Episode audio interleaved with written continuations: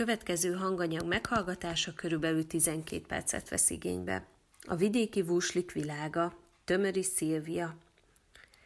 Körhinta, ringispír, lánchinte, halacskázó, céllövölde, vattacukor, főtt kukorica, virsli és sör. Gyermekkorunk meghatározó élményei kötődnek a vúslihoz, amelyek többek között a május 1 rendezett majálisok elengedhetetlen programelemei a mai napig. Vegyük szemügyre közelebbről a vúslik színes sokadalmát.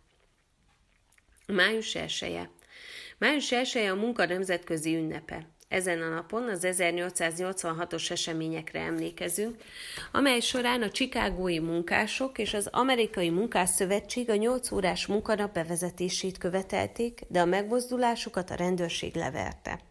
Május 1-ét 1890-ben ünnepelték először, az 1990-es évektől pedig a munkavállalók szolidaritási napjaként, egyben munkaszüneti napként tartják nyilván. Ezen a napon felvonulásokat, utcabálokat és majálisokat rendeznek. A fiatalság tavaszi örömünnepe is ez a nap, a május faállításának szokása ehhez az időszakhoz kapcsolódik, amely a megújulás szimbóluma, és legtöbb esetben az udvarlási szándék bizonyítéka, szerelmi ajándék. Bár a 19-20. században az alsó néposztályok tagjai kevés szabadidővel rendelkeztek, szórakozásra való igényük Természetesen nekik is volt, amit a vásárokon, a búcsukba és a népünnepélyeken élhettek meg. A Vúslika Vidám Park elődjének is tekinthető, olyan kijelölt területet értünk alatta, ahol a mutatványosok felállítják bódéikat, körhintáikat, ponyvás sátraikat. Jelen van benne a körhinta, a különböző ügyességi játékok, az erőkifejtést igénylő versenyjátékok. A név eredetére több elmélet is van, az egyik szerint a budapesti Ligeti Laci konyhák kedvelt áru cikkére, a tormás virslire, németül Würschen Würst vezethető vissza, utalva a szegények által is megfizethető, itt felszolgált ételre. A budapesti vursli a Vúsli, mint a tömegszórakozás szervezett színhelye először Budapest parkjaiban jelent meg a 19-20. század fordulóján Bécsi mintára. A Városligetet 1885-ben az országos kiállítás apropóján modern közparká alakították, így megszületett a város új szórakoztató központja az Áratkerttel, a cirkusszal, az Ősbudavárral és a Vúslival, amely előtte a mai Széchenyi gyógyfürdő területén, még korábban a Városliget belsejének különböző részein volt kijelölve.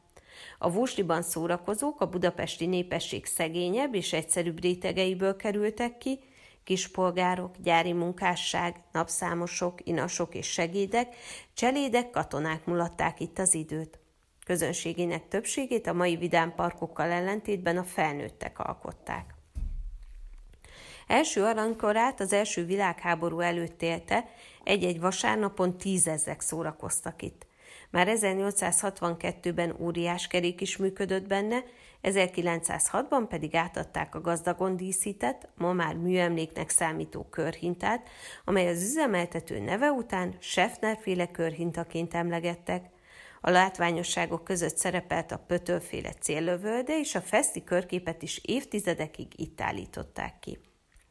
A fővárosi vúsi mutatványosai az 1910-es évekig tudták követni a tömegek egyre polgárosuló és városiassá váló igényeit. A hétköznapok nem váltak el többi olyan élesen a vasárnaptól, és a hosszabb, több órás szórakozások is két-három órásra rövidültek. A közönség egyre inkább saját városrészének vagy belvárosának kávéházait, orfeumait, színházait és a háború alatt fellendülő moziait látogatta, esetleg elment a városon kívülre kirándulni, strandolni. Az első világháború korszaka tehát éles határt jelentett a szórakozási szokásokban, ami a vúsli hanyatlásához vezetett. Ennek ellenére a két világháború között új jelmekkel bővült a pesti vúsli, megépült a hullámvasút, az elvarázsolt kastély és a mesecsónak is, amelyek visszacsalogatták a látogatókat is. Az 1930-as évektől az egyszerű hinták mellett már villamos energiával meghajtott repülőgépen és léghajóba lehetett száguldani a levegőbe, és a dodge is megjelent. 1950-ben államosították az egész parkot, és a Vidám Park néven nyitották meg. Az 1960-as évektől újabb aranykor következett, ismét Budapest egyik szórakoztató központja lett. Szórakozás vidéken a budapesti vúsli mintájára egy-egy jellegzetes szórakoztató elem vidéken is megjelent a két világháború közötti időszaktól, a vasárnapok, templomi búcsúk és nagyobb ünnepek alkalmával. A vásár nem csak az adásvétel, hanem a kikapcsolódás egyik közösségi alkalma is volt. A zene és tánc mellett különféle mutatványosok gondoskodtak a szórakoztatásról – Rendszerint a városok belsejébe tartották a kirakodóvásárt, ahol a kézművesek közelebbről vagy messzeföldről ide szerződő kereskedők árulták mindazt, amire a falvak, mezővárosok lakosságának szüksége volt.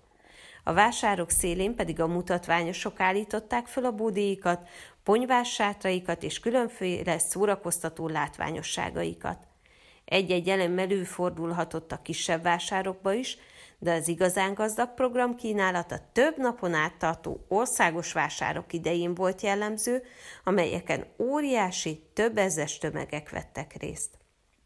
A templomi búcsúk sem különböztek szórakozási szokások szempontjából a vásároktól, a legnagyobb tömegeket a húsvét hétfői, a tavasz köszöntő népünnep, a pünköst hétfői búcsú és május elsője vonzotta, ahol a vóslik egy-egy jellemző szórakoztató eleme is kitelepült. Ismerkedjünk most meg közelebbről a vásárok, búcsúk és ünnepi alkalmak idején megjelenő vidéki vúslik legjellegzetesebb elemeivel és alakjaival, a teljesség igénye nélkül. Körhinta a legkorábbi darabokat ló, vagy legtöbbször napszámos, esetleg gyerekek hajtották egy-egy ingyen menetért, három hajtás után. Csak 1884-ben jelent meg a gőzerővel történő mozgatás, és 1909-ben a villanymotor. A körhinta azon ritka mutatványok egyike, amelyet a jómódú polgári közönség is kipróbált és szeretett. Nagy népszerűségnek örvendett a vidéki lakosság körében is, az 1930-40-es években a vidéki közösségek vásárain is feltűnt ez a nyugati eredetű szórakoztató elem, más néven Ringlispiel, amely egy körben mozgó szerkezet, rajta a gyerekek felültetésére alkalmas, rögzített vagy forgó bábukkal, illetve kocsikkal. A hinták külön fajtáját képezi a lánchhinta, és korán sem veszélytelen hajóhinta. Ügyességi játékok a körhinták népszerűségével vetélkedik a céllövölde, amely az ügyességi játékok egyik klasszikus formája, a vidéki vúslik jellegzetes eleme a 20. század második felébe. Több fajtája ismeretes, a célpontok állhatnak stabilan, de, ha men- de a mechanikus céllövölde sokszor humoros figurákat ábrázoló célpontjai mozognak.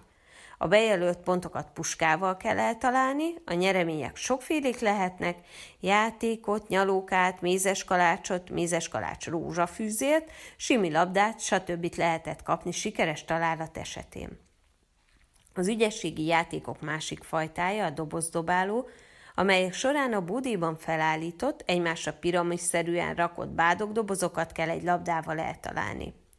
A halacskázó játékban szintén az ügyesség számít, egy vízzel teli zománcos kádból hasán számmal ellátott hal alakú tárgyat lehet kifogni egy kampusbot segítségével. Lögd meg a kecskét! Az erő kifejtést igénylő versenyjátékok is gyakran megjelentek a vidéki szórakozás alkalmain, egy erős lökéssel a kecskebábún, egy jól irányzott kalapácsütéssel az erőmérőn, vagy hatalmas ökölcsapással a pofozóbábú bőrarcán megmutathatta a próbálkozó rátermettségét, villoghatott szíve választottja előtt. Fényképkészítés A játékokon kívül egyéb szolgáltatások is jellemzőek voltak. Egyik legnépszerűbb a fényképkészítés volt, ekkor azoknak is volt alkalmuk fotózkodni, akiknek településén nem működött fényképészműterem. A fényképezőjével és állványával kitelepült fotós különféle háttereket, tájképeket ábrázoló paravánok előtt örökítette meg a vásározókat.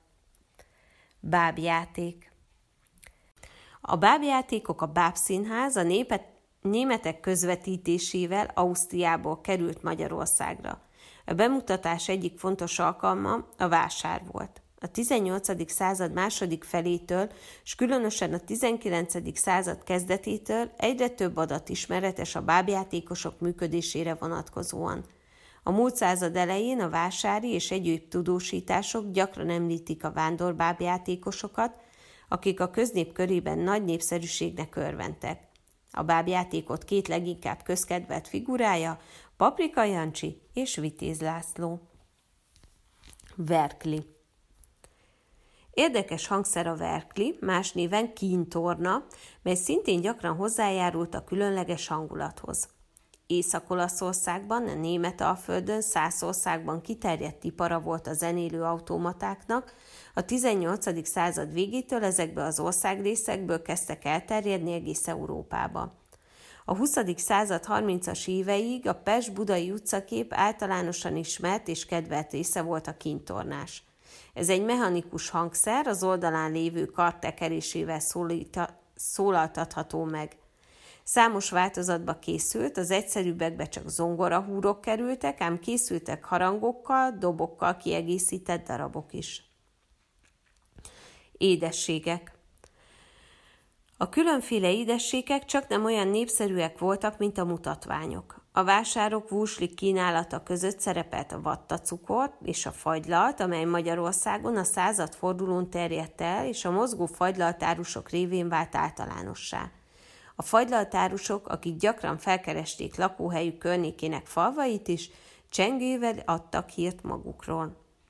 A lisztből, mézből és cukorsziróból készült jellegzetes, többnyire díszített sütemény, a mézes kalács, szintén a kínálat kihagyhatatlan része. A mézes kalácsos mester jellegzetesebb árui a kerek alakú tányér, a lovast ábrázoló huszár, a pójást utánzó baba, valamint a szív és a 19. században megjelenő ábrázolások között a híres betyárok képei. A nagy színes tükrös szívek a paraszt fiatalság sokáig őrzött vásárfiái és szerelmi ajándékai voltak. A mozgó cukorka árus nyakába deszkatáblát hordott, az árulja arra voltak kirakva, a komolyabb kereskedő ládán vagy asztalkán árult, a nagyobb kereskedők, illetve a specialitások árusjainak rendszerint más sátoruk volt. A cukor és törökméz mellett különösen népszerű volt a kakasos és fütyülős cukorka, ezek ma is kedvelt árulja vásároknak. A sátrak és a kirakott áru tarkasága mellett a jellegzetes szint és hangulatot a különféle sokadalmi figurák fokozták. Vurslisok a vúsisok családjukkal vásárról vásárra vándoroltak, akadtak azonban olyanok is, akik letelepettek és állandó bódét építettek. Játékaikat és mutatványaikat rendszerint saját maguk készítették, a vúsis generációk beleszülettek a szórakoztatás tevékenységébe, a szezon idején családjukkal együtt sokszor a céllövölde bódiából kialakított lakótérben éltek mindennapi életüket.